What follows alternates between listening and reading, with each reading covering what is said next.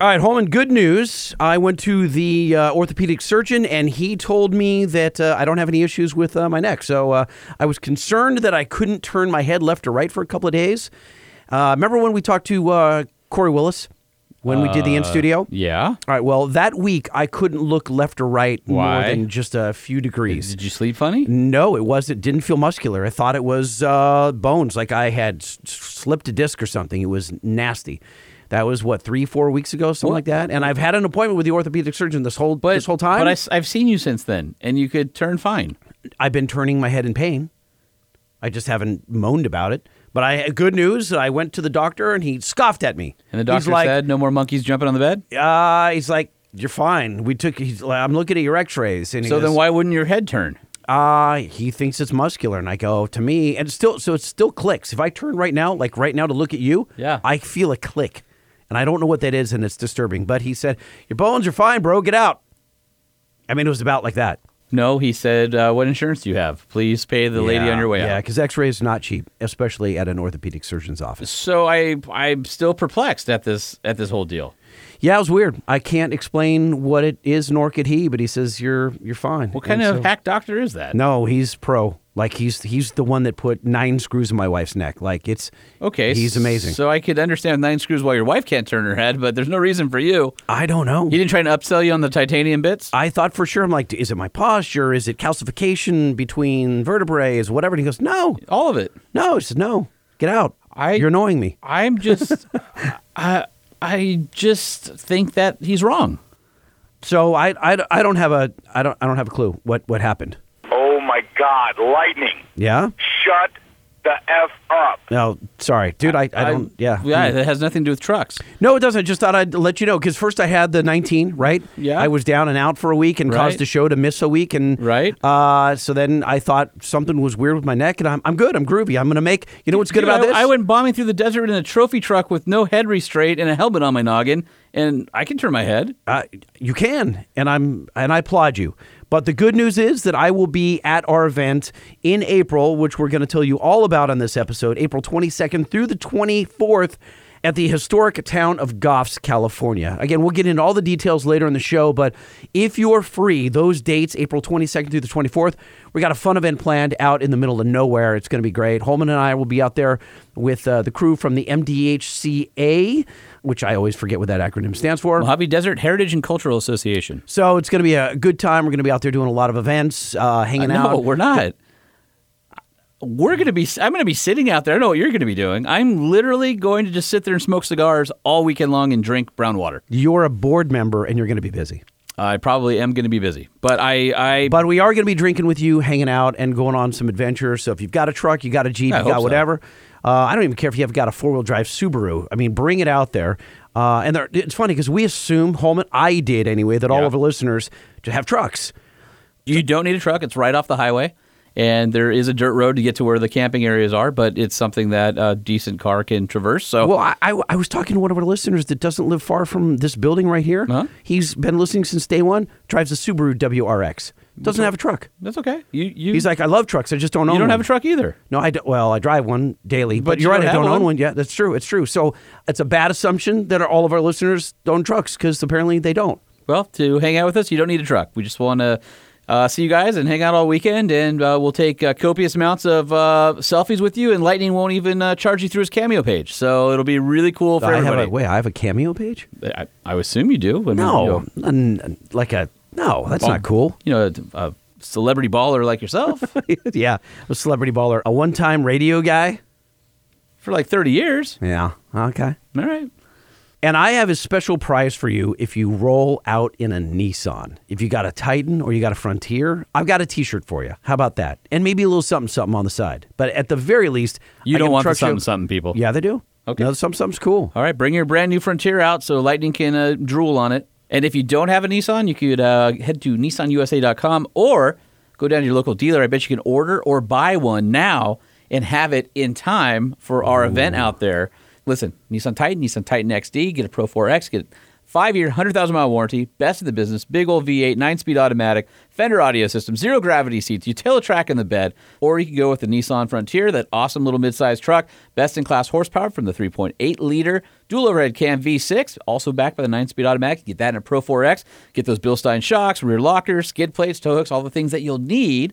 Even though you won't need them for this trip, all the things you'll need to. Uh, Oh, but no, no, let me ask you well, if you want to go wheeling, I yeah, guess I was going to say, there, Yeah. there's some rough roads out there. Well, there's we're going to be right outside the Mojave uh, National Preserve, as well as the Bureau of Land Management. There's a ton of areas, so if you wanted to extend your trip, there's a ton of wheeling opportunities. If you have a Nissan, bring it, and if you don't have one, buy one. And if you bring your new Nissan truck or your old Nissan truck, Lightning will do something for you, well, that sounds a little too ambiguous. give you something. I'm going to give you something, yes. All right, And it won't be disgusting.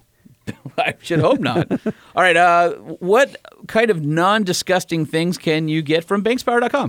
So you can get a uh, an actual cold air intake, not the kind that uh, draw in hot underhood air that rob power from you. So if we're going to go hang out in the desert for a weekend, I want to make sure that I have an open air element underneath my hood that draws no. an incredible amount of hot, uh, really dense hot engine air. Now wait a minute, hold on. Hot air is not dense, so Oh. you're confusing. So that's not what I You're wanna mixing up a whole bunch of bad things. Oh. Yeah. So first off, you want a sealed enclosure that draws air from outside the truck. Why? Hmm. Because that's where the coldest air is. Why do you want cold air, Holman? Uh, I wouldn't know, Lightning. It's because it's dense, like me. What? Yes, dense air contains more oxygen in the same given space. Tell me more. So you want the most oxygen in your combustion chamber. So Why, you- Lightning? Because you can add more fuel to it and make more power, or make the same power with the same given fuel. That means better fuel economy, which everyone wants right now with the freaking gas prices. All right, you heard Lightning. If you want a colder, denser air charge for your truck, you want to head over to bankspower.com and check out. There are many, many applications, which your truck probably is included. So head on over there, use the drop down menu, and order a cold air intake from our friends over at Banks. Well said. The Truck Show. We're gonna show you what we know. We're gonna answer what the truck. Cause truck rhymes with the truck show. We have the lifted, we have the lowered, and everything in between. We'll talk about trucks that run on diesel and the ones that run on gasoline. The truck show, the truck show, the truck show. Whoa, whoa. It's the Truck Show with your hosts, Lightning and Holman. Yep, that's him, and this is me. I'm Lightning. He is Holman. Episode 218. Yeah, I, I don't know why I'm surprised. I was surprised in the last one and the one before that, but we're still here. And the 200 before that. and we're still stoked. I know we, uh, you know, we thanked Nissan earlier, but man, it's it's it's so awesome that they've stuck with us this whole time. Hey, are we going to get into Hell Tracks first?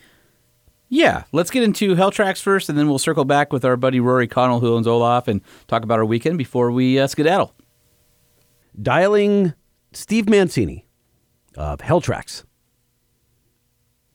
Dial it up, Holman. We are dialing.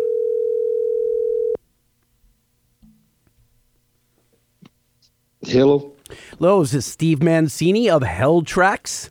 Hey, Sean. It is. It is. It's Lightning and good. Holman of the Truck Show Podcast. How you doing? What's up? going on, Steve? Good. Good. Good. Hey, uh, before we can jump into our interview, and this is Lightning speaking, uh, we have two possible intros, uh, similarly themed, but we need you to choose either blues or metal. Which do you prefer? Are you asking me? Yes. Yeah. Oh heck, I, we can. Uh, Blues or metal? let's go blues. Blues. Here it is. You're the innovator motivator.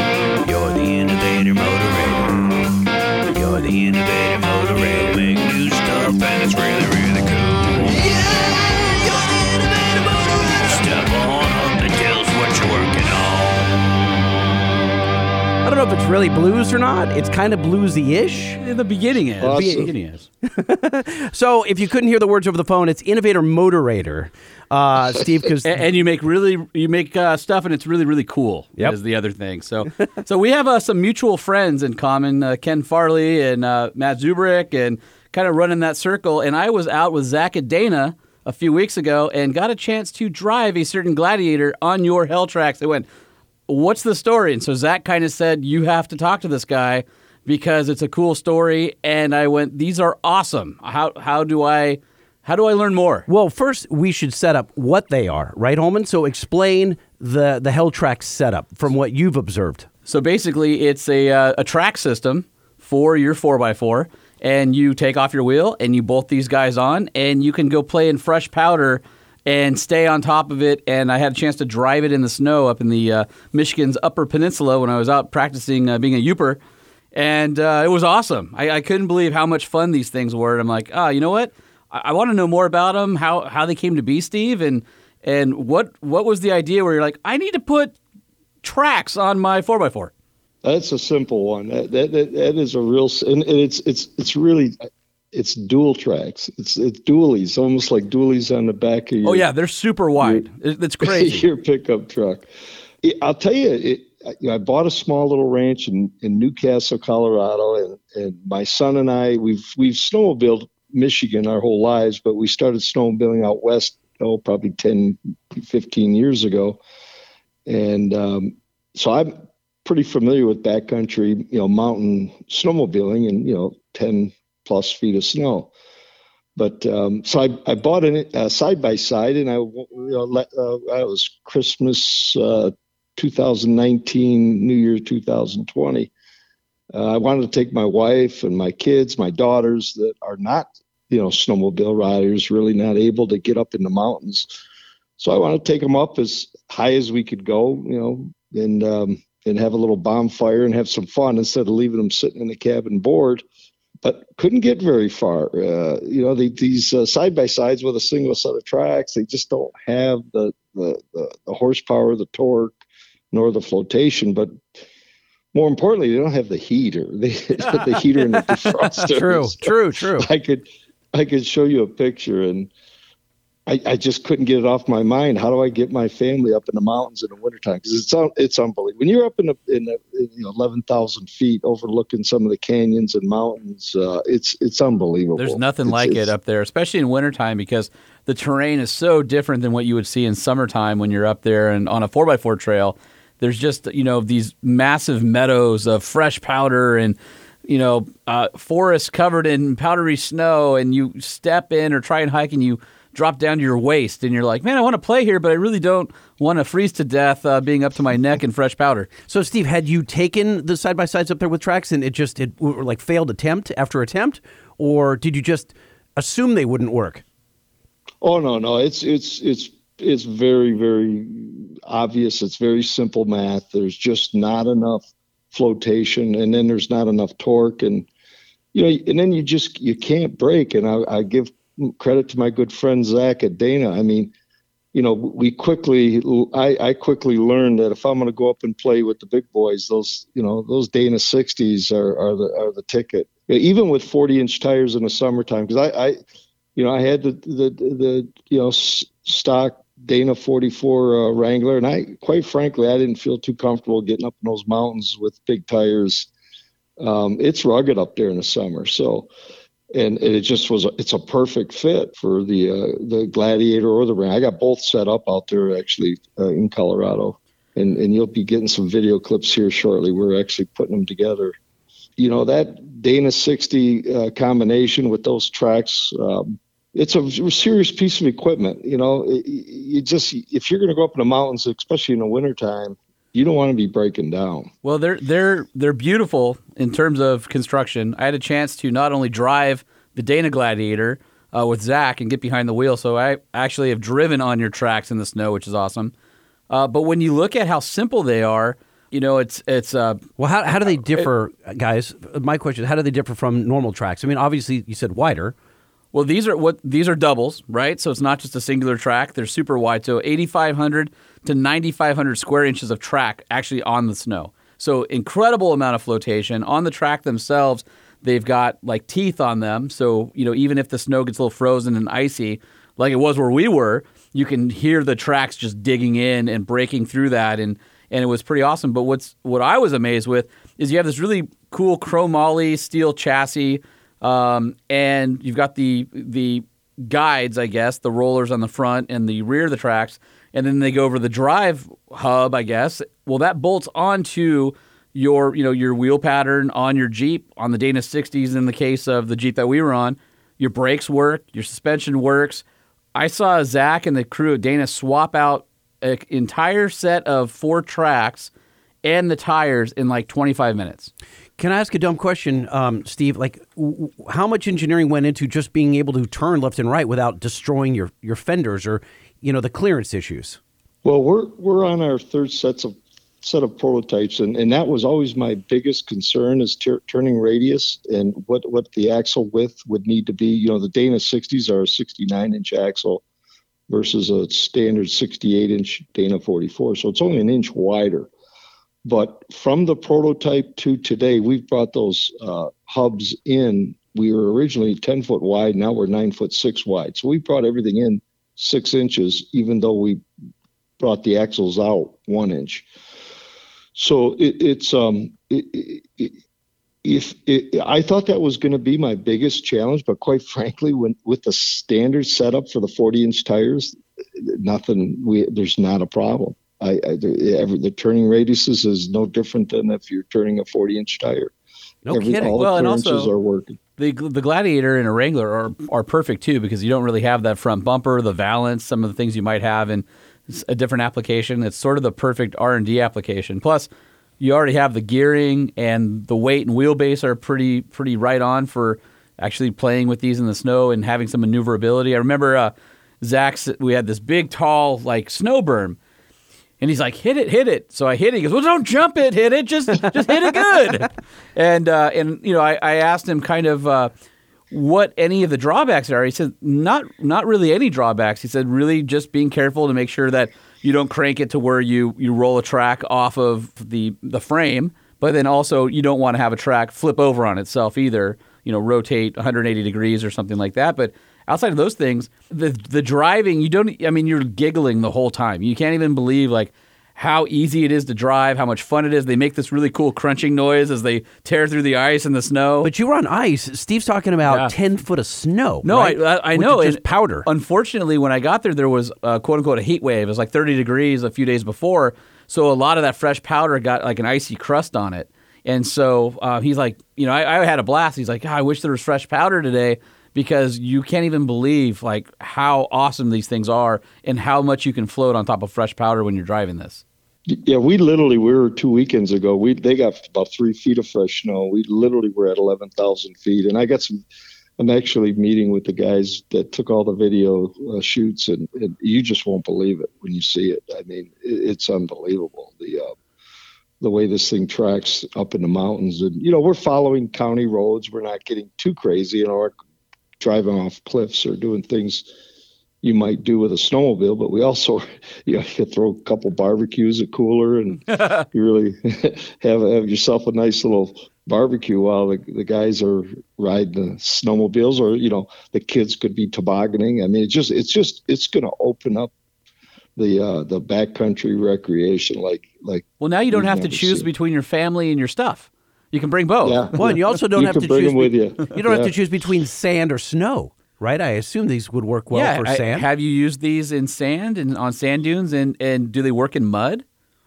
Well, you know, everybody's asked me about sand, and, and you know, quite honestly, you got to keep in mind, you know, if you were to sink up to your waist in sand, it might be a good application, but tires are so much more efficient in, in compact sand. So these are really you where I think you could also use it is like in peat bogs or you know some something where you you might as well figure if you're going to sink up to your waist, these are these are the tracks you want to you want to be thinking about. But- bunch of dudes listening to this podcast right now in Florida are on your website, helltraxx.com, because they want to go take these in the swamp. So uh, it's H E L L T R A double X, so xx.com. Hey, so Steve, uh, let's go back in time a second.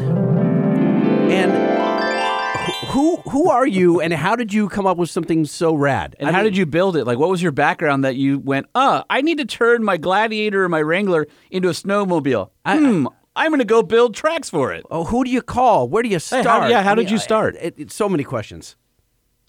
Well, this is going to be a long answer. I hope you guys got a long night ahead of you. But Oh, we sure do. I, I was born and raised in the construction business. I, I started working for my father when I was 12. Um, I I was a mechanic. I started sweeping floors and I painted Cat equipment or construction equipment, and you know up to a mechanic's assistant. By by age, I think my dad bought a place up in northern Michigan. He we had an old Dodge. I probably started driving that Dodge when I was 14, and I built my first sand rail when I was 15. Um, so I've always been. In fact, we had a junkyard next to my father's shop, and we'd go back there and play smash up derbies with the junkyard Yes. cars. You know? that sounds are awesome. We're so jealous. We're stuck out here in That's- suburbia. That was my childhood. That Yeah. was my childhood. Drag racing Corvairs down a gravel road here out in front of my father's shop. So then, you know, being around cranes and crane booms and, and knowing, understanding engineering, that whole, if you really look at those tracks, they're all, they're lightweight. They're, they're modeling um, mountain snowmobiles, but they're, they're also utilizing that chromoly tubing with the aircraft aluminum rails but they're lightweight. But they're, I, I can tell you, you're not gonna. Those rails are unbelievable in strength, and the tubing and the whole bearing assembly. And uh, being in the business, I know a lot of smart people and had a lot of people, uh, you know, give me the, uh, the the direct me the right way to take the load. But uh, that A-frame uh, chromoly tubing is is just unbelievable. I mean. I could tell you, Zach bounced those tracks off some big rocks when we went up in mid-December. We just didn't have a good snowfall, so we found a lot of boulders, and uh, it's amazing how how strong the system has turned out. Yet how lightweight it has to. It's all about lightweight. I mean, it ha- we have to stay under a pound a square inch to, to get this thing to float. How, how does that So- compare to uh, weight wise for a set of the uh, double track? So one corner basically versus like 40s. If you had 40s on it and you swapped it out for tracks, is there a weight difference? Yeah, the tracks right now, I mean, the prototype tracks weigh about 300 pounds. I think a tire weighs, what, 120 pounds, depending on a tire. Um, so, you know, the, the, the two tracks um, are, are definitely, there's there's a 300 pound weight per wheel, you know, per, per, per setup. So, um, and like I said, those are, those are 165. So those are equivalent to a snowmobile, that we call a 165 um, length with a almost three those lugs are almost three inches tall so it's not just a snowmobile track it's a mountain track you know those they make them anywhere from two and a half to three inch lugs So is that a Uh, those are- standard? Is that tracks uh, pretty standard? You can buy those and then you adapted it to basically your your frame for the Hell tracks. that's exactly what it is those are uh, a Ski-Doo Oh, okay. um, uh, mountain you know cam in fact i was on the phone with cam so we're talking about you know an order for for this co- upcoming season how many you know rigs we're going to build but yeah that that is an oem uh, track that I, I shouldn't say oem that i guess that would be called an aftermarket track that they provide for guys that want to put a different track for the mountains So that's a is so I guess they come in fairly standard sizes and it's all about specking the uh, I guess the shape of the tread. You you said you've got the three inch lugs and they've got like a cupped surface to them a little bit. It was really neat when I was out at the uh, proving grounds with Dana and we were driving and just hearing those things dig in, right? And then you like gun it. And it just because it's double track. the- no, no, no, no, no. It's the fender covers the first set of tracks, uh, you know, the inboard ones, but the outboard ones are are way outboard, right? They're just flinging fresh snow straight in the air, like you know, ten feet above you, and you're just giggling because you're as you're driving, it just looks like this funny machine, and instead of like maybe you know steam coming out of a, a you know exhaust pipe or something, it's just flinging big clods of snow in the sky. It's really funny. You know, the other thing you got to remember is if you were to, you know, you got a ton of money and you want to go buy a, you go buy a brand new snow groomer and you know put a cabin back for your passengers. One, you don't have that that unbelievable coilover suspension that Zach set me up with.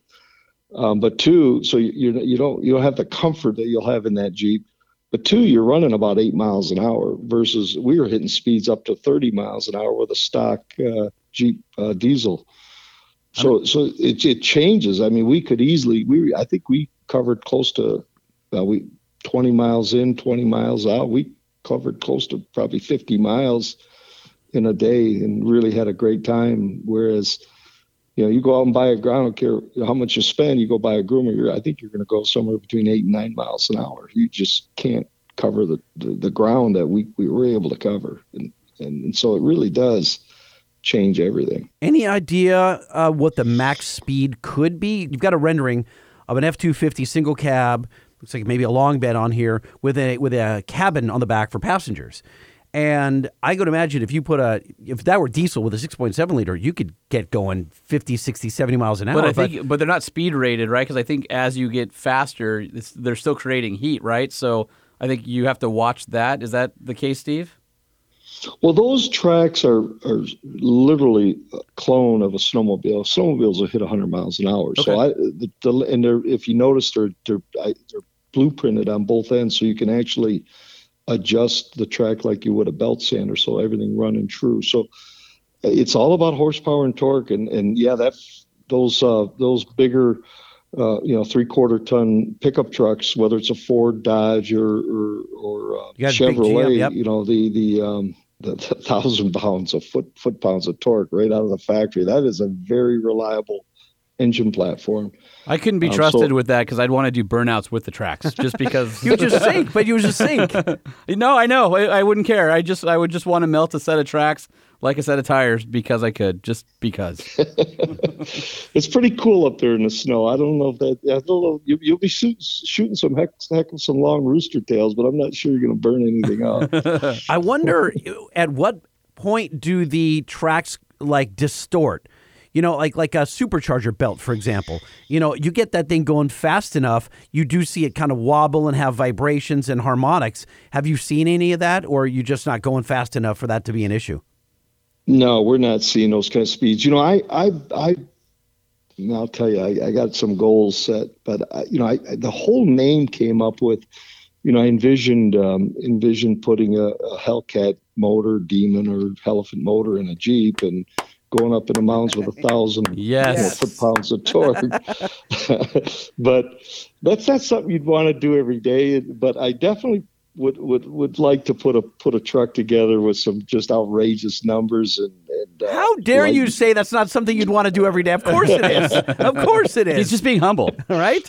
Every single Yeah, I'm gonna, day. I'm gonna. My goal is to get a Jeep as light as I can make it, and put as much power, horsepower, and torque as I can fit in it, and put some, set some numbers up up there in at 11,000 feet, and see what kind of speeds I can get. But I'm I'm pretty confident, and you know we're gonna we're gonna take this one step at a time. But I'm pretty confident this thing's gonna turn some big speed numbers. All right, I've got a quick video here from when I was up at Dana, just so our audience can listen to what it sounds like with the Gladiator on the track. oh, that's a strange sound. Isn't it? That's just me with the camera out That the sounds like a, window. like a hamster on a wheel, kind of. And you got to remember that was on ice, right? Ah. But it's all those cool lugs just digging in. there you go. Yeah, that's kind of cool. I mean, it's it's just it's a, it's totally different. I mean, when you're when you're driving it, you're you're definitely aware of how much wider you are, but you're you're the lines you're picking out are completely ridiculous. You're like, I'm, I'm gonna drive over that, okay, right? I mean, and then there's we, we had some little creek, you know, drop offs that were filled with snow. We just drove over the top of them, you know, and and your axle, obviously, Jeep solid axle, it'll still articulate over stuff. So seeing it articulate with these big old, you know, tracks on either side is is quite the sight to see. It's pretty cool. Hey, Steve, what's the business plan here? Or I, I because you've got an ambulance, a mountain rescue, you've got you. I'm sure you've got orders for these things already. What's the plan? Well, we right now, you know, we're we're still in in engineering. We're we're you know dotting our i's, crossing our t's. We're um, we're probably going to launch uh, an order book. I've been responding to people that probably uh, second to third quarter 22, which is obviously this year. Um, the plan is, you know, this this there's nothing like it. You, you, there, the, you know, this is a totally different product than what you'd see on the market, the single track, whether it's for an ATV or side by side or a full size vehicle. A lot of guys are making tracks that you know are heavy and and you know narrow and this this system is for mountain backcountry um, deep powder, whether it's you know for the government to go up and, and do avalanche control work or research, or whether it's for uh, the ski resorts to to you know as we speak today, uh, a ski resort is using uh, a, a very expensive groomer, which is designed to push snow and groom to haul people backcountry skiing. Um, and that groomer is only working four months of the year. This this vehicle, it, it's going to haul people around in the in the wintertime and then either haul people around bike riding or Yeah, I was thinking about that. maintaining You could do their- snowboarders or skiers, drive them up to the top of a backcountry run where maybe there's not a chairlift, and you can do the same thing in summer, but with the mountain bike crowd, Yep. and it by just swapping a set of regular wheels and tires on it, and and like you said, be able to use that vehicle year round. Yeah, so so that's the goal. The goal now is to really go out and and and, and you know educate the public and, and the business um, you know community, uh, whether it's like I said, ski resorts, utility companies. I, I, I actually started off looking at some of the uh, vehicles that utility companies are using, and, and they you know some of the guys I was calling on used vehicles, they said, eh, you know they're they're slow, they'll get stuck, they're heavy. Um, and again, a utility company, they have to use these these vehicles. They only use them four months of the year, and then they sit. That's a lot of money. I'm in a construction business. I know what it costs to have an iron parked. It's very expensive. Yeah, you don't want equipment that is literally sitting there doing nothing. You want that thing to be running 24 7 if you can to get that ROI. Because if It's not running, it's costing you money. Yeah, it's not making money. It's actually costing you money. That's I've been born and raised uh, around heavy iron Cat equipment, and you know I, I get that. So that that's really kind of what drove me past the build a one off for the family to you know this is this could be a viable business. And, Where um, did the uh, name Helltraxx come from? Well, it, it, it just me and my buddy that we were working together on on on the design. like I said, I'm thinking, well, I'm going to go order me a Hellcat Jeep. So I said, well, let's just call these Hell Tracks. And uh, I, I haven't yet to uh, order a Hell Hellcat powered Jeep. I think you need I've to. been having a lot of fun with this this new diesel. Yeah. But um, you know, that's 450 pounds of torque on that little vehicle is, is pretty awesome. Did uh, you went up there with uh, Matt from Jeep Studios, correct? I did. I did. I yeah. I've, I've taken Matt up. Uh, he's been up once, and I we t- I took him out. We went to the backside of Aspen Mountain also, which was pretty cool. Do you know if he and I have not spoken with Matt since he got back, but do you know if he got a chance to install that Derringer from from Banks? He did. He did. He did. He did a awesome. Awesome. He put it on the Gladiator, and I actually let him drive the Gladiator. I drove the Wrangler. I've, I've got. We'll have a bunch of video out. I'll send you some clips. But uh, Which is more did a- fun, Gladiator or Wrangler? I, I hate to say it, but I love that Gladiator. I, I just love it, man. Having that bed, and it's just a, it's just an awesome vehicle. Um, but with the Banks power unit, and he did a good video shoot. Um, and, and I, I got to thank those gentlemen because they, you know, and Matt for putting that together. But uh, that that was a pretty cool kit. We we probably got to have some more fun with the exhaust. There's just some things that Matt's been uh, talking about, so I think we're gonna have a little more fun with that. But, Yeah, he, um, he doesn't love uh, anything Jeep at all. That guy. Yeah. You know nothing. A little obsessed. Him and uh, Ken Farley, and uh, that that guy you got to keep your eye on. yeah. You know, the second rap, he he had, I, he flew out with me during Aspen X Games, and he wrapped that Jeep in the, in my barn uh, like a pro. Man, he did a great. The Wranglers, the Gladiator, he did in his shop. I said, Matt, you really got to do the Wrangler. he goes, okay, let's go. So he did. He came out to Colorado with me and did a phenomenal job. So if you go to helltraxx.com, by the way, H E L L, as Holman said, T R A double X dot com. Double L, double X. double L, double X. At the very bottom of the homepage, the coolest picture of them all, in my opinion, it's a rendering, but it's the straight down from like a bird's eye view of the Gladiator, and it's so freaking wide. It's so wide. so wide. It just, I don't know. It just looks so menacing and cool. It just, it looks like, as Holman says so often, you you want to just grab it and play with it like a toy in your sandbox. Yeah, and it's like a Hot Wheel. If- that's if- the perfect, uh, if- perfect yeah, vehicle. how do you know if there's a good design and the proportions are right? You want to pick it up in your hand and you want to play with it like a like a Hot Wheel or Matchbox car. That's how you know. Well, I'll tell you, we were in the mountains, um, and and my son's following me. He's in a brand new uh, Ski-Doo uh, long track mountain sled, and we must have just got a fresh three feet of powder, and, and we're coming around the side of the mountain, and I'm on a I'm on a marked you know county road. I have no choice but to stay on this county road, and the snowdrift was unbelievable. It, it, I mean, literally, it was steeper than a 45 degree angle, solid snow. You wouldn't even know there was a road there, and I've obviously you know vertical on the left and straight up on the right going up. And he pulled up next to me, and he just looked at me. He goes, "You want me to break a trail for you?" and there's snow rolling over the hood of his snowmobile. I mean, it's literally that powder. And I looked at him. I said, "No, this is a test. We're going to see if this thing's going to make it." and, and I'm going to tell you something. You like having that width. It, it, it that that platform is really nice when you're tooling around the mountains because those wind drifts and that snow blows around up there. You got to go through it. You know, you, you just What's it like- seatbelt. What's it like when you're on the trail and a uh, a, a snowmobiler that isn't your son? Just, I mean, do they see you and just stop and their jaws drop, or or do they want to race you? Or uh, Wait, what- is, is yeah. that is that a jeep? Hey, Doug, Doug, is that a jeep over there? what, what's happening? Do we need to pull him out? No, he's still moving. What's going on? Yeah, you got to remember they've never seen this before. I mean, and these guys are local. They're this is a small little town of New Castle. Most riders are either off in Vail or Aspen, so th- this is kind of a quaint little hidden gem.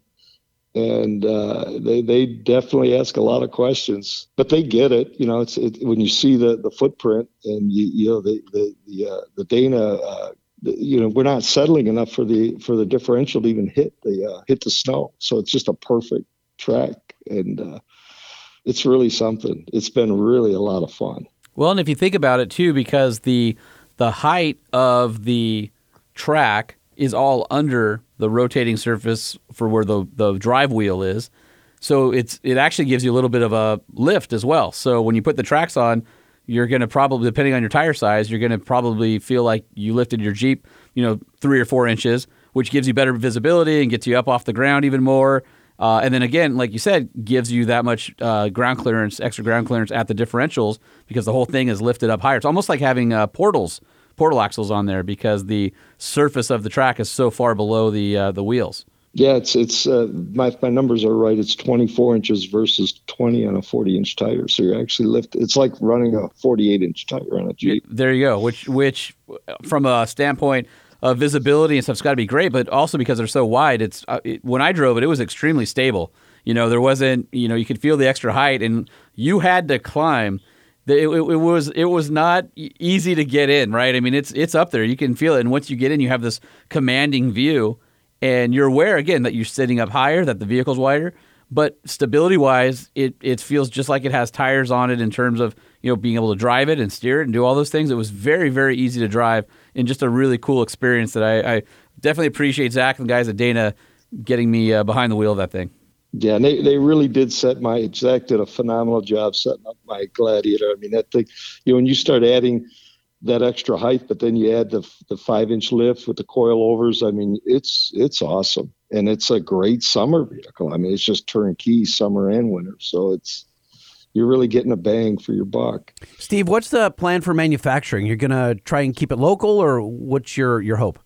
Uh, my goal is to, you know, put a team together of, of, you know, good quality. You know, I've got, I've got s- some people right now that are capable of doing, you know, a limited production. It'll be limited production for the first couple of years, and then, then it's, you know, go out and, and, and hopefully keep it in an entire, you know, USA build because um, it's all automotive stuff type type stuff. It's it's not really complicated the goal is probably the first couple years it'll be a real limited production and then eventually uh, you know turn this thing into a you know high production vehicle that could you know my plan is to market it uh, you know all over the world. Any anywhere there's you know mountains and ski resorts is to me it's going to be a, a perfect fit.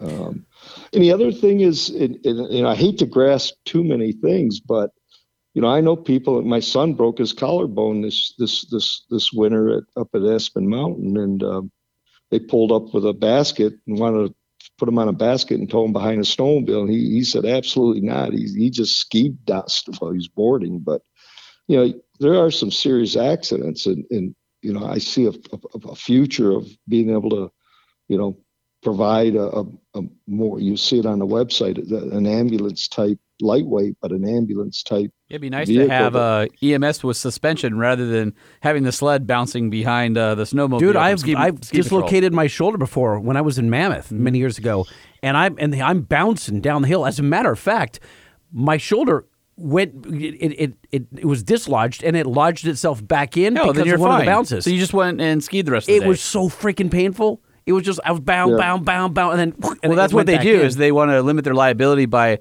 uh, replacing all your displaced joints. Is that what they Yeah, yeah. So they use that on part of the plan. I see. Hmm. So, Steve, one of the things you talked about is it obviously being in R and D, and you've got plans for later this year to uh, to to uh, start, you know, limited production, things like that. What is the difference between the version three that you're on now, or or what you see with the production version with where you started? Was the first one super crude pr- proof of concept? Because what I saw was looked really well made and uh, was very clean. The finishes were very nice on it. Everything was super high quality. So I'm just kind of curious what your um, what your journey has been from the first prototype to where you are today to where you see these things going in a production version. the first version is very similar, and I've kept all the parts. But the first version was simply bolt onto a Dana 44 Wrangler, and that's a lot of those shots on the website are the version one. And if you look closely, you know my buddy who helps me does do all the design. He, well, he does all the CAD work, but um, he calls it the Model T versus the the Corvette. Today's version, um, the first version had no chrome moly; it was all mild steel. It was all uh, mild aluminum, soft aluminum, and it was just the first version was simply, "Am I right? Can I take? Will this vehicle get in the mountains? Do I have the flotation?" And I was just blown away that um, how well it performed. So the second version, which we built two, uh, one one's on a on a Wrangler and one's on a Gladiator, both 60 series axles. I, I just don't plan to build a version to go on a, a OEM 44. I, I just think it's it's it's too light for 40 inch tires, and it's Sure. certainly too light for the tracks. But the version you saw is is is it's not it's prototype. We've made quite a few changes, but they're all just just fine tuning quality. Um, adding, you know, for example, now we've got a fender for it that bolts right to the center, which has been amazing as, as far as keeping the snow dust down. But um, we're we're we're right now. Wait just- a minute, I thought the snow dust was a feature. Pay Yeah, extra there's for it. times where you Yeah, can't yeah. see out the window if you don't knock that snow down. Steve, uh, congratulations on this endeavor. This is uh, we're going to be following along, and when you finally launch these things, uh, and they're available to the public, we'd love to have you on again if you don't mind. I'll definitely do that. Yeah, definitely. I'll keep you guys posted. I'll shoot you some uh, some video clip of the Awesome. upcoming. I, I I plan to go to uh, Easter Jeep Safari, and Uh, I will see you there. Yep, Holman, Holman will be up there. I will be there.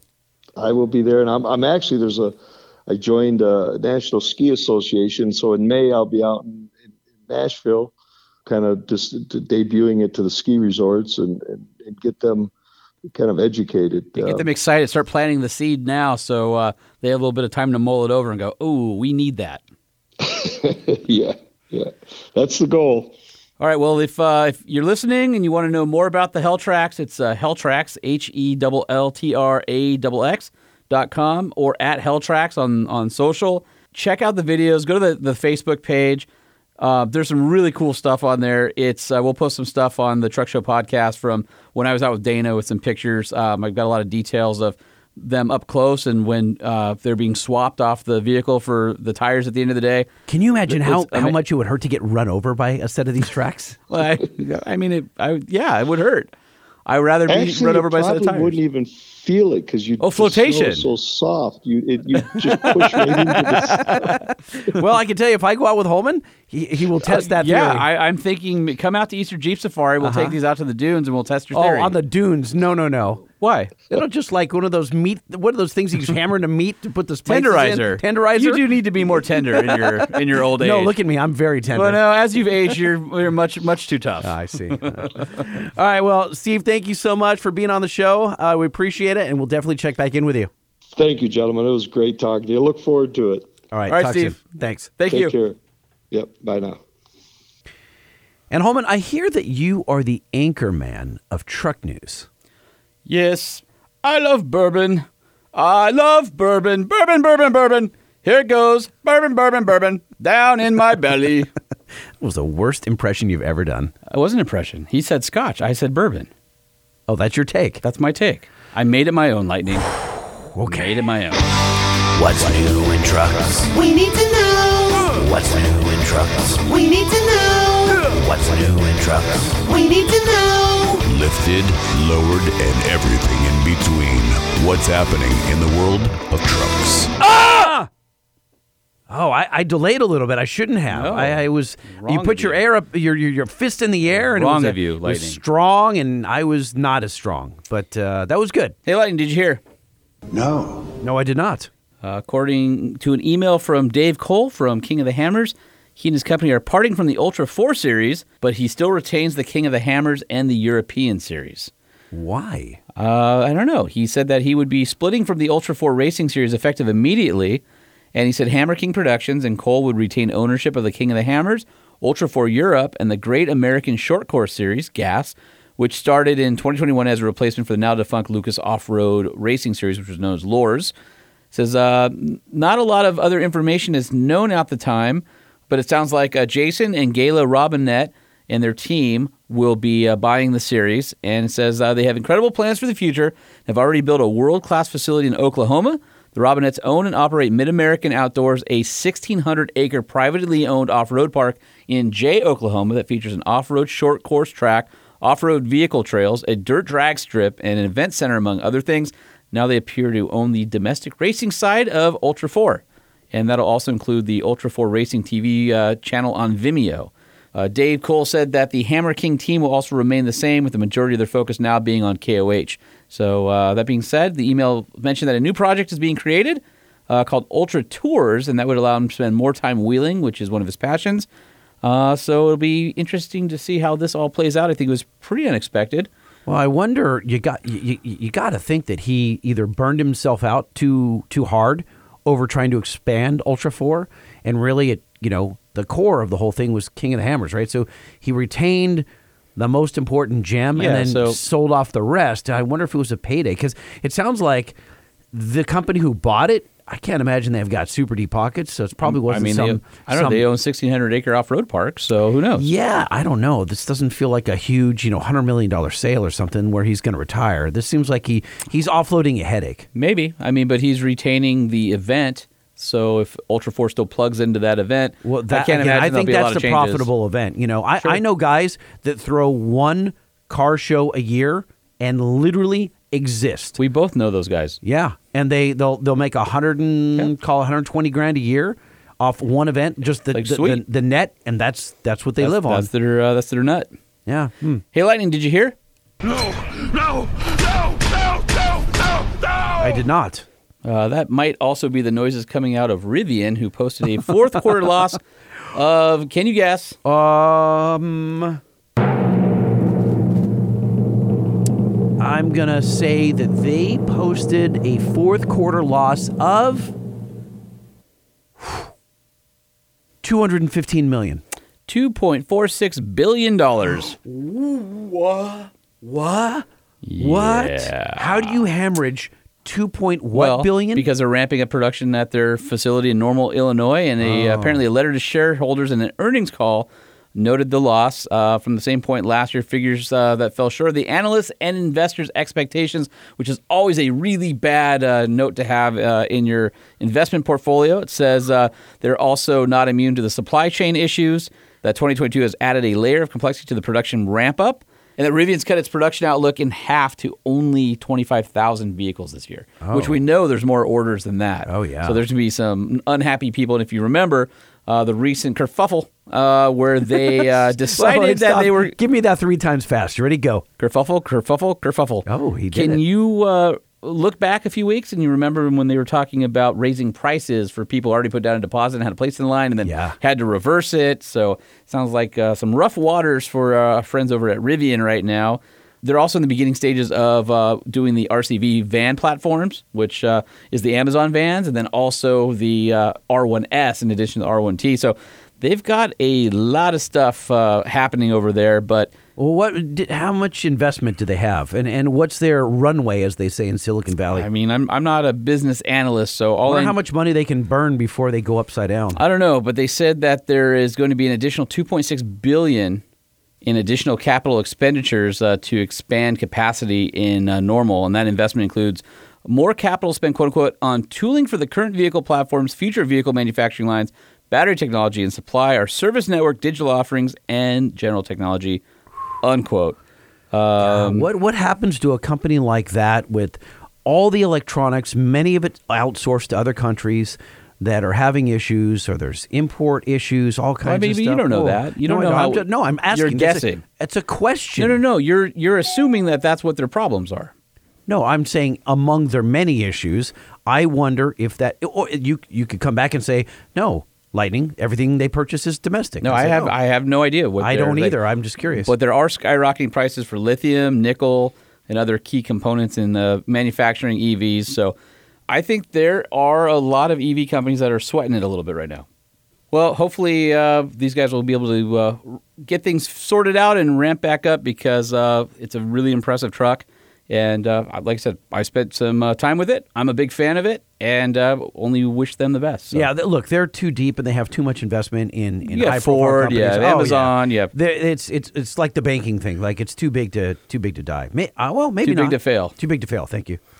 Hey, Lightning, did you hear? No. No, I did not. Thanks, Bart. Um, how about a 1,000 horsepower Hennessy Ram TRX Limited to 55 miles per hour? oh, is this the one that got imported into some other country and they won't allow it to go too fast or something? Yep, that's right. This is the uh, Hennessy TRX that was imported to Finland, and uh, uh, according to uh, the tax loophole, uh, the TRX is uh, basically the other side of anything efficient these days. We know that uh, if you look at if you go to fourwheeler.com, you can see my new uh, long-term report, where in the uh, last the second quarter, uh, the last quarter that I drove it, I averaged 10.99 miles per gallon over uh, about I think it was about 5,000 miles. Oh God, I'm not looking forward to that. But my uh, my best was like 13.46 or something like that. Yeah, That's it's, pretty it's, it's pretty stable. I mean, it's like a diesel pickup truck where no matter what you do to it, it gets pretty similar fuel economy. I'm not looking forward to that with the TRX, but you know, it's just that's my sound effect for that. womp womp womp. Yeah. So in Finland, apparently, uh, because it's a member of the European Union, it has to have a speed limiting device installed if it fits in the N2 class, which basically permits owners to import and register vehicles like the TRX without paying the 44.8% tax. Oh my. God. But you're got to be limited to 55 miles an hour for that loophole. So So it's yeah. zero to 55 is what you get zero to to enjoy. 55. How do you Uh, how do you install a limiter? But but this is a Hennessy, so it's zero to 60 in under 3.2 seconds. It's so weird because seriously, what do you need a thousand horsepower if you can only go 55? And that's that's because it sounds so good. Yeah, but zero to 55. Dude, zero to 55 is rad. not for that money. Yeah, all day long. Get to hear that glorious sound being belted out. No. the trumpets hanging out under the rear bumper. The, the, anguish that you will feel when it limits and it goes. no, no, that's just a chance for your adrenaline to uh, to dry up after right. you leak all over the Well, insides of yourself. I like the oh gross. I like the your positive spin. hey, Lightning, did you hear? I did not. I, at least I don't think I did. Uh, General Motors has filled up all of the available reservation spots for the 22 GMC Sierra Denali Ultimate. Oh, hot damn. Okay, wait. Do we know how many that they were opening it up to? Uh, they didn't say, but they were charging $100 to uh, secure your spot in line, and it's all filled up. This is the new range topper for the Sierra, and it'll be even more luxurious than the regular Denali. This has that new dash in it. It's absolutely gorgeous on the inside. Uh, it comes with the new Ultimate Alpine Umber interior color combination, which has full grain leather, authentic open pore Paldao wood. Other standard features include the 12 inch speaker Bose Premium Series uh, with center point surround sound. It has heated and ventilated 16 uh, way power front seats with massage, GM's hands free semi autonomous Super Cruise driving assistant, a multi pro tailgate. On the outside, it has uh, 22 inch low gloss black aluminum wheels with machined accents, the Carbon Pro carbon fiber composite bed, and exclusive Vader Chrome. No, Darth, you should be happy about that. I would imagine it smells either like a uh, baseball mitt or a humidor on the inside because uh, Because it's like the inside of his it helmet. just it no it just I'm looking at the picture here and I just want to like fire up a fat stogie in here. It's uh it's a place that looks really nice to spend time in. GM kind of gets a little bit of a hit for the interiors not quite being up to par compared to the competition, and this might just set a new standard in the class. It is uh, is stunning. Of course, uh, the Denali Ultimate wouldn't be complete without the 6.2 liter L87 V8 rated at 420 horsepower and 460 pound feet of pavement twisting, tire rubbing, trailer towing torque. Holman, remember we talked about the Escalade that had the 6.2 liter with a supercharger on it? Uh-huh. Okay, so someone I work with, someone that you know, uh, tried to uh, order one, and they were told, "Yeah, we can get you one at 50 over sticker." Yep, that's a uh, no thank you bite right there. It's like when I tell my daughter 50 over. one more bite of broccoli, and she's like, "Nope, no thank you. I'm not taking that bill." 50 Nah, over. you lose it immediately when you drive away. What's going to happen in six months when the supply chain clears up and everybody has a bunch is all upside down on all these vehicles? It's going to kill residuals. I the don't- market's gonna, the used secondary market's going to fall out. I, I don't. I don't think it's going to turn around as fast as we think it is. Um, now, I, I agree that. Okay, 50 let's say it's that's- two years. You're still screwed. At Oh 50 yeah, grand over. absolutely. No, well, th- the person didn't do it, obviously, because it was ludicrous. Of course. But uh, that's just. I was like, Whoa, who's-" and and and and this person was also told we got plenty of orders for the, at that at that overage. So I guess when you're into an Escalade, maybe those people who are buying that car. Is, Well, it's got to be because you want that car and you've got the money, you don't care. And Yeah, there, there are people out there. It's not me. Uh, the Denali Ultimate also comes with the premium suspension with adaptive ride control. It comes with the uh, all-wheel drive transfer case or full-time transfer case, but you can also get the three-liter i6 LM2 turbo diesel, which is 277 horse and 460. By the way, that is a great engine. It's been proven to be so far very reliable, and people seem to love it. Everybody I know with that truck loves that straight six. It's uh, it's pretty awesome. Um, can you guess what the pricing will start at for the 2022 GMC Sierra 1500 Denali Ultimate? yes, Okay, I'm going to say 1075. Not close. yeah. If you do the markup that you just told me about, no, it starts at uh, eighty thousand three ninety five, which almost sounds like a bargain. Hmm. Ish. Huh? Well, no. Wait. Almost. How, say that price again. Eighty thousand three ninety five. That's a lot for a half ton, but when you're seeing some of the prices out there, it Yeah. almost feels like not that bad. I'm. I'm actually Especially really surprised. When you look at Grand Wagoneers and Navigators and Escalades, well over a hundred. and You get the same interior in a pickup truck. but I don't. If you're in that class, that price range to buy something like this, it's not. I'm not going to say it's a bargain. Yeah. But it doesn't sound horrible. to me, they should have thrown that into a dually because, as you've talked about before, you know, our high riding horse trailer pulling friends that have money in Texas, North Florida, places like that, right? Um, that's where it feels like. Yeah, but it- your it- volume is in the 1500. I would say that they're probably testing the waters to see what they can get out of it. Yeah. And I wouldn't be surprised to see uh, Denali Ultimate pop up in other places next year. Plus, you got to remember supply chain constraints. They can't make too many with all the special features. So Gotcha. I just think uh, you, you go where the ballers are first. And I don't know if the ballers are in 1500s. They feel like those are the dually guys. And yeah, the, the, the quantity's not there, but that's what the money's at. There, I- yeah, there's way more ballers in the 1500 class than there are even dualies made. There's just not that many people with okay. dualies. Well, fair enough. Even you got rid of your dually. Uh, yeah, it's just because it was too big and unwieldy. That's what she said. Hey, Lightning, did you hear? What? No. No, I did not. Apocalypse Manufacturing That's a bad name. has made a 6x6 Ford Bronco. That sounds like a company that's going to make one vehicle and then go out of business. They have over 150 tandem axled 6x6s on the road today. That sounds like a company that's doing okay. Yeah, including I've the never Dooms- eaten my words faster. including the Doomsday, Hellfire, Sinister Six, and Warlord. Their latest, the Dark Horse, is a Ford Bronco through and through, with a small exception that its length has been stretched by three feet. Grew an extra set of wheels, and there's now a truck bed in the back. The Dark Horse Bronco transformed from a 189 inch long four wheel drive four door SUV into a 225 inch long six wheeled super truck, might be strong. Uh, the extra rear axle has necessitated the elongating of the whole dang SUV, which is achieved through the addition of a custom five foot bed. I mean, it's cool. Let me see a photo of that bad boy. Hold on. Move the microphone over here. Um, no, that's stupid looking. All right, it's That's- stupid looking. I, stupid. I take it back.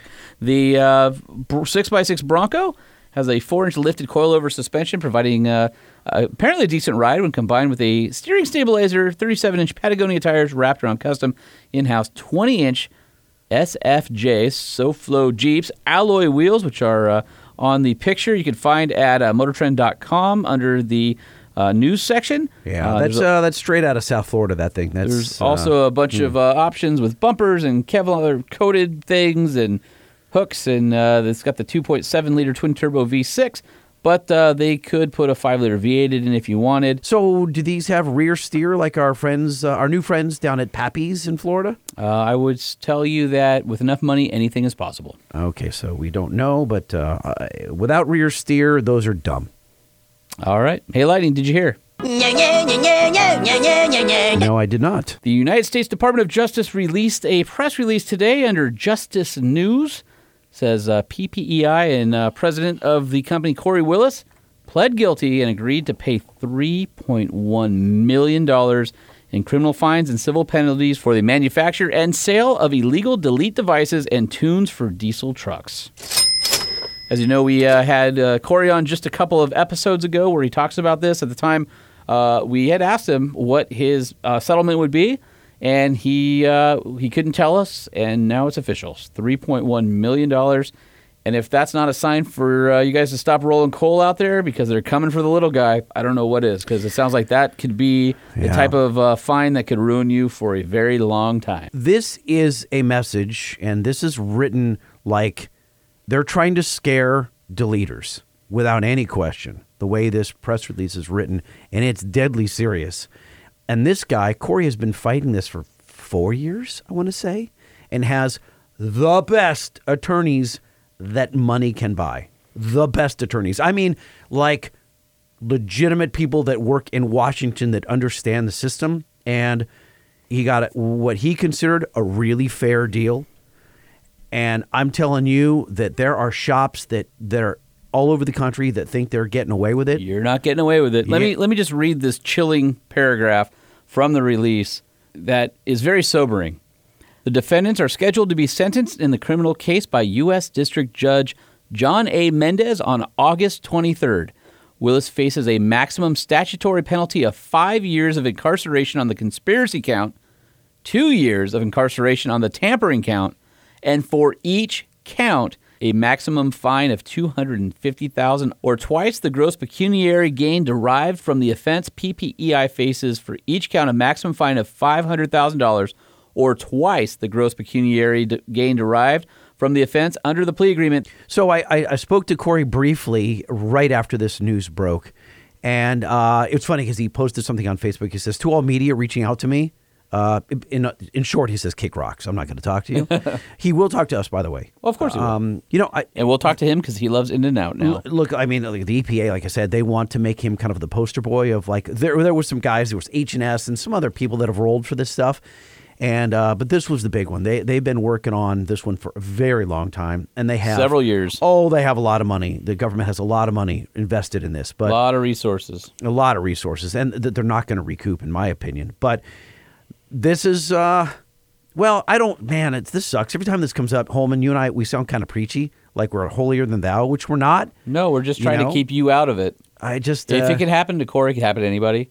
And even if you go back and listen a couple episodes ago when he was on and he was talking about, listen, they're coming for you. well, like, uh, he- they he- get it. They're you're they're going after the big fish and they're going downstream. guys, when you're on Facebook and you call like, I'm going to get my truck's going to weight loss. Are you a moron? Do you not seriously think that they're They're on every Facebook page. If you remember, Kory was talking about a dude who went to all the shops and deleted truck, and he actually was undercover for the government. It rolls up in a deleted like truck. you don't know. Yeah. It's it's it's not the right thing to do. Uh, if you love your money and your family and your livelihood and all that kind of stuff, It's wild, though, I, I don't want to be preachy. I was I was on a gr- I was on a Facebook group today today, and I'm watching guys trying to talk another guy in, into deleting his Yep. truck. They were like, he's like, yeah, I'm going to the dealership. I'm uh, I've got this issue with my DEF level, and everyone's like, delete it, delete it. And I'm like, "W- you guys. Are you are Yeah. you blind? Do you understand that when they knock on your door and there's a guy from the EPA and another one from the Department of Justice? You're not anonymous on Facebook. Just because you're in a private group doesn't mean they're not lurking and looking. And we're just trying to give you the public service message that here's the backstory. Here's what's happening. They are coming for you Look, eventually. look, and look, we're we stand up. and I don't for- know what the statute of limitations is. You may have gotten out of it two years ago. You may be on a list somewhere. Who knows? Right? You may think you're good. But uh, anyway, it sucks. Sucks for Kory. Uh, we'll stay in touch with him, especially through August when he gets his sentence. We're hoping uh, for no jail time for our friend because Kory's the type of guy that has a lot to give the world. Obviously, he's uh, trying to save it with his uh, water project and things like that. Uh, it would be a shame. I think the money and the monetary loss and all that is is probably message received. I'd like to see him. Uh, he's not out murdering people, and there's people No. who go out and kill other people who don't have as severe a penalty. And I don't want to uh, see the government take a guy that has so much left to give the world and and uh, pull him away from that. I guess. Can I say this because I've spent some personal time with him, and and he knows now what he is, is guilty of. Obviously, I think that when he was doing this, at least in the very beginning, uh, oh, first couple years of selling these delete tunes, I don't think he understood the the the, the power of the law, the the the cause that the EPA believed in. That the, like there are people in the government that truly are dedicated to what they believe is cleaning up the environment and you know like like anyone doing anything illicit they may they may not understand the ramifications and he certainly didn't He does now. yes he does so finally holman we get to talk about the olaf event in goffs which is uh, let me scroll down here april 22nd through the 24th that's where you and i and a bunch of truck show podcast listeners will meet up for the overlanding adventure family That's right. we- event We, are going to be there either by ourselves or with you people. If you decide to, uh, if you decide to drive all the way out to Goffs and hang out with us. I happen to know that our uh, one of our listeners, Jack Sandos, is going to meet us. I there. had a couple listeners that pinged me, and so I think we might have a nice small little group there. Um, but uh, we've got our friend Rory Connell, who uh, is the head of Olaf, and we can call him, and he's going to uh, tantalize our audience with the reasons that they should uh, come to the desert and hang out with us. Okay, so dial Mr. Connell.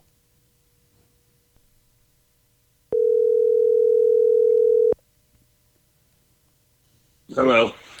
Mr. Rory Connell, what's up? Lightning Holman Truck Show Podcast. How you do? What's up, dude?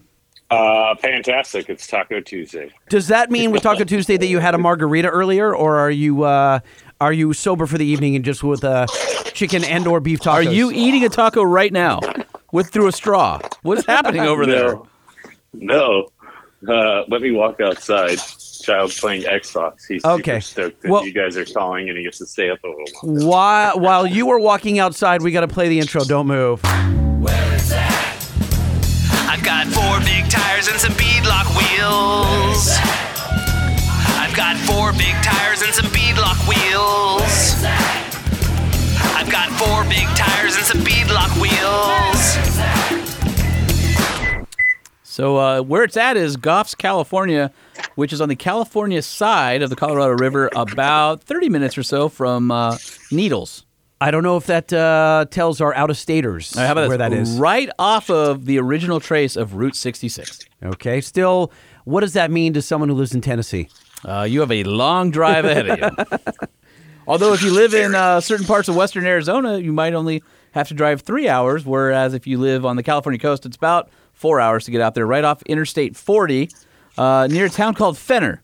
And uh, Goffs is a uh, a great little town site, outdoor living museum, uh, and uh, there's some history there with the military and Patton's uh, Desert uh, Training Center, and uh, it is the home of the MDHCA.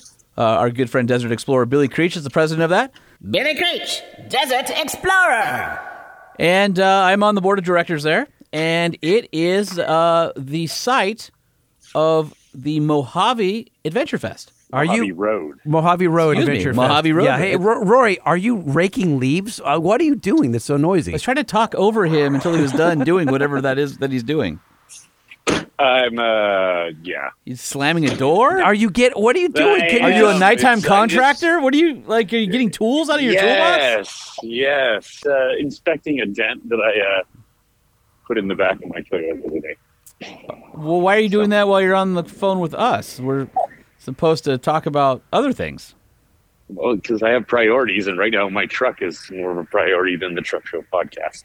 Uh, so what are we here? to All about? very nice. Uh, have a have a good evening, and uh, we'll catch up with you.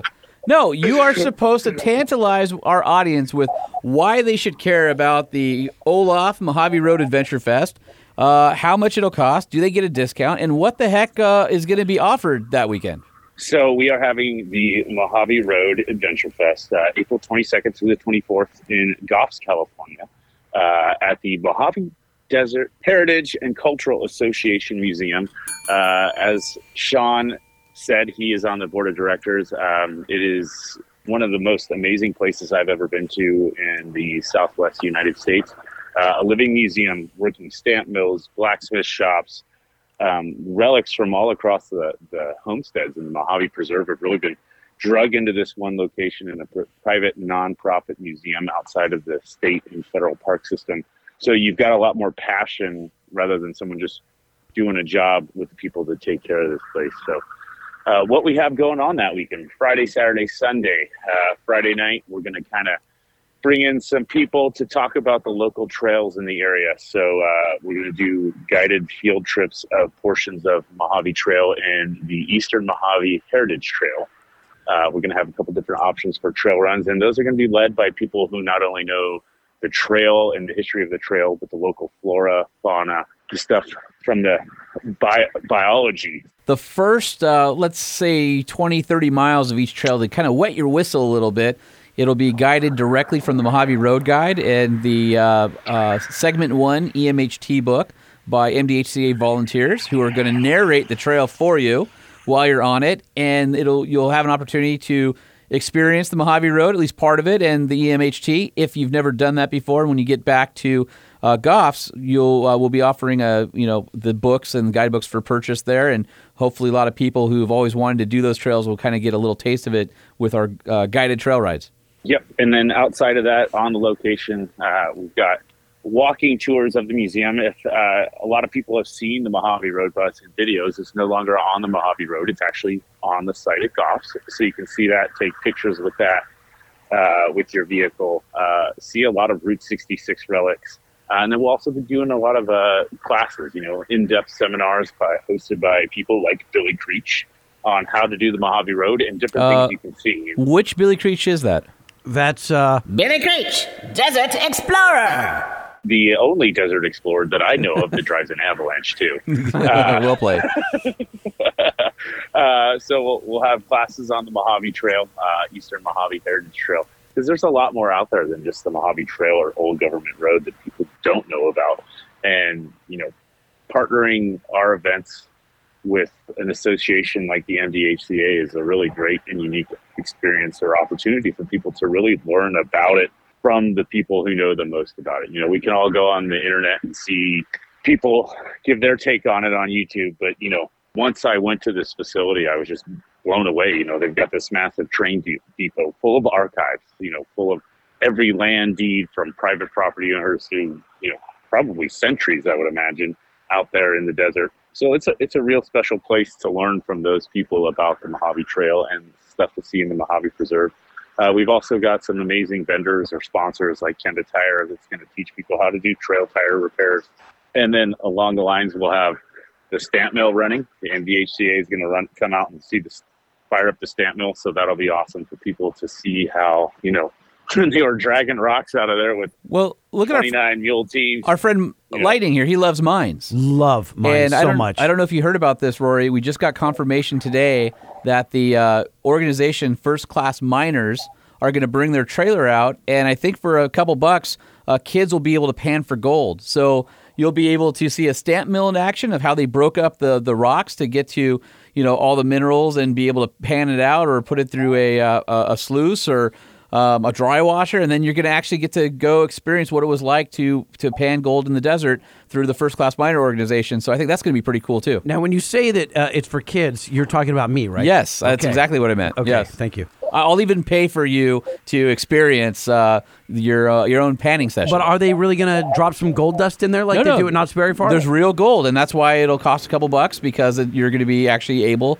to get gold out of the uh, the the, the uh, sand and, and rocks that they're bringing. Okay, I'm in. Yep. So first class miners will be out there, uh, you know, and the kids and adults will be able to learn how, you know, not only to pan for gold, but you can take it a step further and see how the rock is brought out of the side of the mountain, how it's crushed, and then how it's brought down and panned out or sluiced out uh, from start to finish, the whole process of mining. Because that's a whole other element. You know, when I started car camping or overlanding, as it's now called, as a kid, my dad was part of the Big Bear um, Gold Panning Club and we go up into Big Bear and we had a claim and we dug and we dry sluiced out there in the middle of Big Bear in Holcomb Valley. I uh, I've also been uh, dry sluicing and panning for decades. Is that a euphemism? No, I actually know how to pan for gold.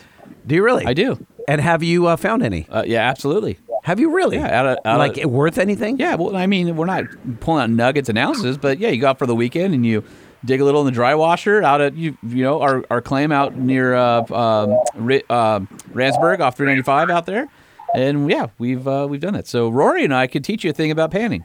Dude, I'm I'm Yeah, so- I, I've only done panning. Uh, I did a little bit in Julian, California, and then I just watched the kids do it at uh, the, the local theme park. That's as close as I've come to it. No, yeah, it it, it's, fun.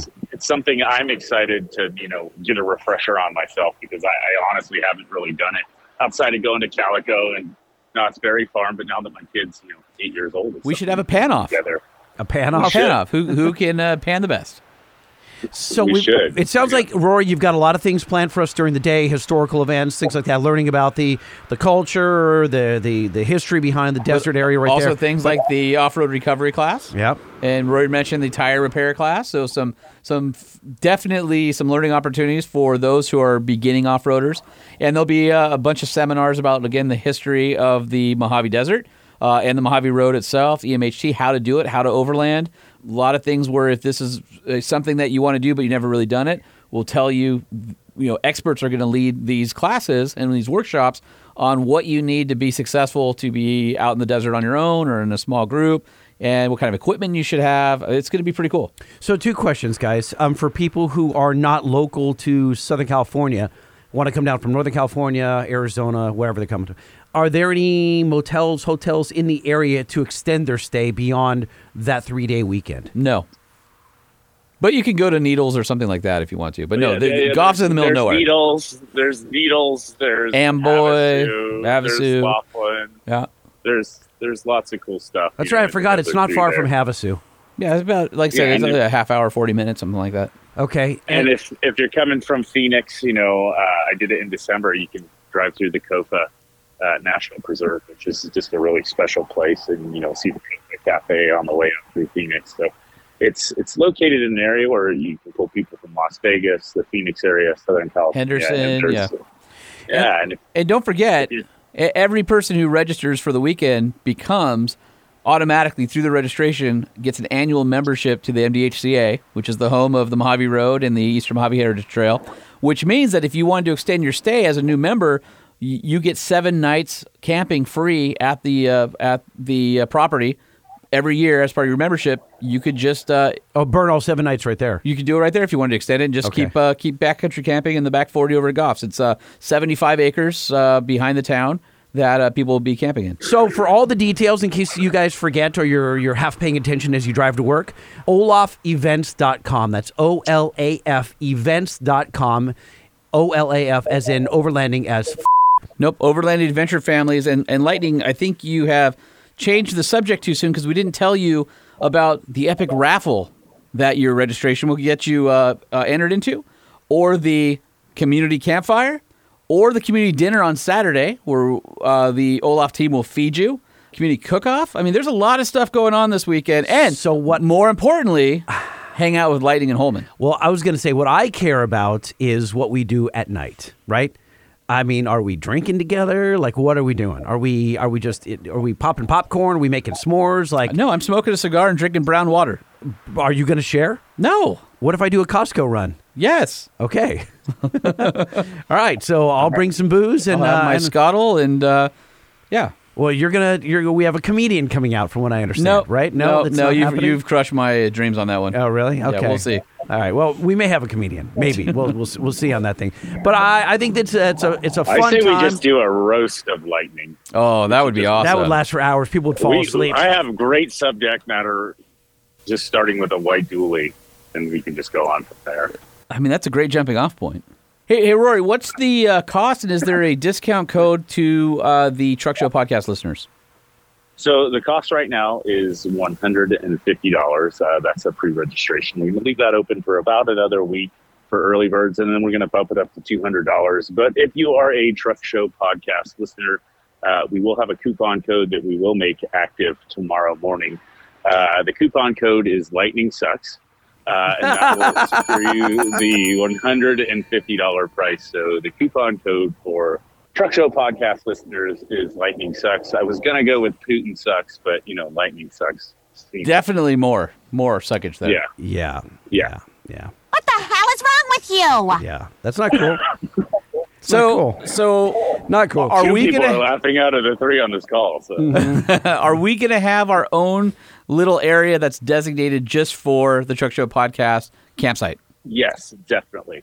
And you can camp next to Sean and his AED equipped Jeep. And if Mr. Jay Tillis has his TRX, He, he won't. Uh, he won't. I don't think I'm gonna have it in time. It's right from what I understand for Jackson at Ellis, uh, Ram, Dodge, Jeep, Chrysler. I will see it like third week ish, which I don't think it's gonna make it. But I will have a truck out there. Uh, I'll Are steal you, one from are work. you going to have a tent or are you going to sleep in the bed? up to you. If you can get our buddy from uh, Shift Pod. Christian Weber. I, Yes. I, I, I can supply you with a Shift Pod Mini. I'll just warn all of our uh, listeners: if you camp with us, there will be snoring. I'm just gonna be honest with you. That's Beca- from me or you? uh, both. Uh, Yeah. I'll- If I sleep on my stomach, there'll be no uh, no snoring. How can you sleep on your stomach? uh, and I do it to I would- I would snoring. you're suffocate. camping near Sean. I uh, always bring earplugs when I go camping. All right. Well, uh, we should tell our uh, our friends to bring theirs as well. Yeah, do that.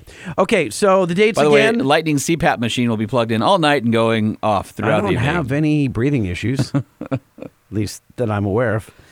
April 22nd through 24th, the historic Goffs, California Mojave Road Adventure Fest put on by Olaf. So again, olafevents.com. Join Holman and Lightning out there. It's going to be a freaking awesome, fun time for uh, for two and a half days. It should be great. I'm looking forward to spending a weekend with the two of you. Uh, is that genuine? No, Uh, yeah, of course it was. just, no. just checking. A lying sack of shit. All right. Well, uh, if those of you uh, who mean that that you'd like to spend the weekend with us, again, olafevents.com. Lightning sucks is the phrase that pays on the uh, on the discount code. Just enter it in lightning sucks. And uh, you'll get the lower price of 150 bucks for the weekend, uh which again includes uh, all the things that we talked about and a membership to MDHCA. So uh, we look forward to hanging out with you guys, and and uh, I'll be in touch with Rory, so I'll know you know if you guys uh, uh, sign up. And I know there's been some people sliding into uh, my DMs and Lightning's DMs. So if you have questions about the event or whatever, just hit us up. But we'd love to see you out there. And oh, and uh, Rory, this is a limited uh, event, limited number of people, right? Can we say the number? Uh, we, we've capped it at 200 attendees uh, just to make this a very exclusive, more intimate event for families that bring children. We've got some special opportunities with you. So if you do register with your child, we've got some extra special stuff for uh, families. You know, I've got kids, Sean's got kids, Jay's got kids. So making sure the families feel extra special and extra comfortable is a, is a huge deal to me and my team. So if you've got a family, we would encourage you. Kids under 12 are free. Look forward to seeing everyone out there. Okay, olafevents.com. Join uh, Holman and uh, me, Lightning, out there with our buddy Rory Connell from Olaf. All right, brother. Good to talk to you. All right. Take it easy, boys. All right, later. See ya. All right, well, I'm kind of bummed we didn't get to read any of your email. Um, so you do have an opportunity to get into our email inbox, guys. If you have a second uh, while you're sitting at the drive through at Jack in the Box or whatever, hit us, truckshowpodcast at gmail.com. That's truckshowpodcast at gmail.com. I feel like this show in particular, there was a lot to weigh in on. So please do share your thoughts. We're going to read email uh, in the next episode, truckshowpodcast at gmail.com. Or you can leave us a message on the five star hotline. That is 657 205 6105. 657 205 6105. Five star hotline. The truck show, the truck show, the truck show. Oh, oh. And he's at LBC Lightning. I'm at Sean P. Holman, and we are at Truck Show Podcast. Give us a follow, shoot us a DM, tell us what's on your mind.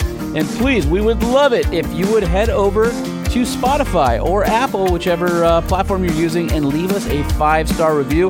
It really helps with the discoverability of the show.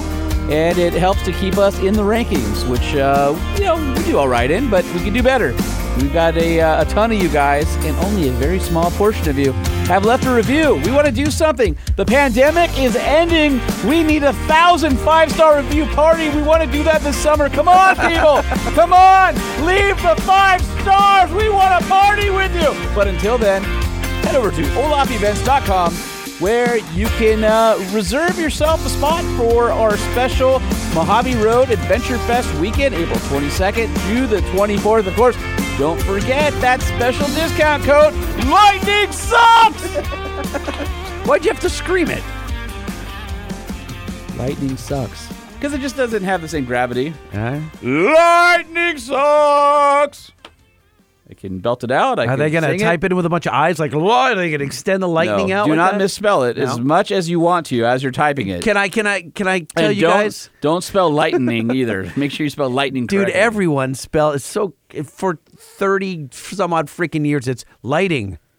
Lightning has two N's in it, guys. L I G H T N I N G. See, it's ning. and ning. it does not have an E. No, it's not lightening. That's to remove weight. That's to take weight Definitely off. not what you no, are. No, No. I'm, I'm heavy. So, lightning, lightning. Speaking of lightning, slide into my DMs, guys, because um, I have been helping a brother out lately. Uh, many brothers and sisters out with uh, some baked products, which we'll get to in a second. Uh, Holman right now is taking a, a selfie of both of us, so that was distracting, as it always is. Why can't you It's just handle? always distracting. What when do you I think see we a need to camera, put stuff on our socials. when I see a Just- camera, they're I called- pause and I look No, at it, they're and I called can't candids. talk. They're I, candids. I can't chew and, It's a and candid- bubble gum and, and take a, ca- the a picture that selfie you're at just time. supposed to do what you're already doing and ignore. I don't take s- candids. No, I don't take. Here he is doing another candid. I'm not. I'm just holding my phone up so you think I am, and it's messing you up. It it's hilarious. screws me up. I, I want to take. I don't want to be my mouth agape going. Duh. No, normally your eyes are closed. You people should know this by now, but Lightning cannot keep his eyes open in a photo. Not talking a photo with a with a flash, just a regular old stupid photo. Lightning anticipates when it clicks and closes his eyes. I don't know what. But that's then when the but then when the camera comes up, you can't talk either. I got a lot of You- quirks, what dude. happened? I don't know. I have quirks. You have malfunctions. I do have. Oh, that yeah. That's better than a quirk. It's a malfunction. It is I have bad wiring. It's like I don't know. My like dad, a vintage my, Land Rover? My dad got the schematic wrong when he had me, or something. You know what I'm saying? He's just like, ah, nah, put the positive. over polarity is all different? Yeah, it's all jacked up, man. He put the voltage in the wrong You spot. guys should see this. All you have to do is lift the camera, and it just wigs them out. They You- can see you it with their selves when they come out to Olaf in the freaking Mojave I'm Desert gonna at take a picture of you with your eyes closed right All right, now. here we go. I'm going to close my eyes just to make it look good for you. There you go. I'm closing I don't need you to do one? that. All right. I don't need you to do that. I don't always do that. You ninety percent of the time. I do it a lot, but not always. Okay. All right. Well, if you want to experience me closing my eyes for a photo, come on out and join our shindig. And no uh, charge on Lightning's cameo page. I don't. Why? What makes you think I have a cameo? page? I always thought that was sleazy. Oh, I'm sorry. It's um, friends only. I don't. Yeah, it is. Or OnlyFans. OnlyFans. yeah, yeah, is. yeah. That's me with an OnlyFans. so ridiculous. Come out to the desert. Lightning, your favorite. Did you know that his favorite uh, punchline was "Want to go camping"? My favorite punchline. Yeah. I don't. I don't get that. Uh, there's people listening, and they do. what are you saying right now? It doesn't matter. It's lost on you, and there are people in their cars laughing. Listen, if you get the joke, just hit us up, truckshowpodcast at gmail.com. You don't have to explain the joke. Just let us know that you Th- got it. That is because that's a punchline to a joke that you didn't say. yes. It's a well-known joke where that's the punchline, and then everybody knows. Oh, got it. Okay, that's like from an old Kevin and Bean bit from the morning show where we would do the the punchline without the joke. Yeah. Yeah, Yeah. I don't know that joke. Hmm. Well, maybe you can tell it as the uh, that the uh, the overlanding comedian. Nope. Not Nope, doing that anymore. Not going to do that. Nope. Yeah. You ruined it for me. Mm, sorry. Well, you know what you have not ruined for me? What? Nissan. Ugh, how could you ever ruin Nissan? They can't. make really damn well built trucks that are reliable, affordable. Can't sully it for me. Nope. You cannot sully the uh, zero gravity seats. You cannot sully the uh, Utilitrack. You can't sully the Fender audio system. How you about can't, the uh, burble from the 5.6 liter V8? No, you can't sully that. You can't sully the moonroof. You can't sully the Uh, fact panoramic. That they have, uh, you can't sully the the fact that they have uh, uh, dome lights where uh, no other truck has dome lights. I think that's a little thing that's neat. Five year, 100,000 mile warranty. Head over to nissanusa.com where you can build and price, or head down to your local Nissan dealer and tell them you want to see Lightning's favorite attributes. They won't know what you're talking about, but they will give you a spin around the block in one. All right, so uh, everybody out there who wants more efficiency or performance or sound from the intake of your vehicle, but you want to make sure that you're pulling in cold air, dense air, not that hot stuff next to your exhaust header, you want to go over to bankspower.com and check out their cold air intakes. Uh, by the way, several of them have the Helmholtz resonator in there. They sound uh, sound good without droning. Yeah, that's uh, to get rid of that drone, exactly. And so you get all those things that uh, uh, Holman just talked about, those features.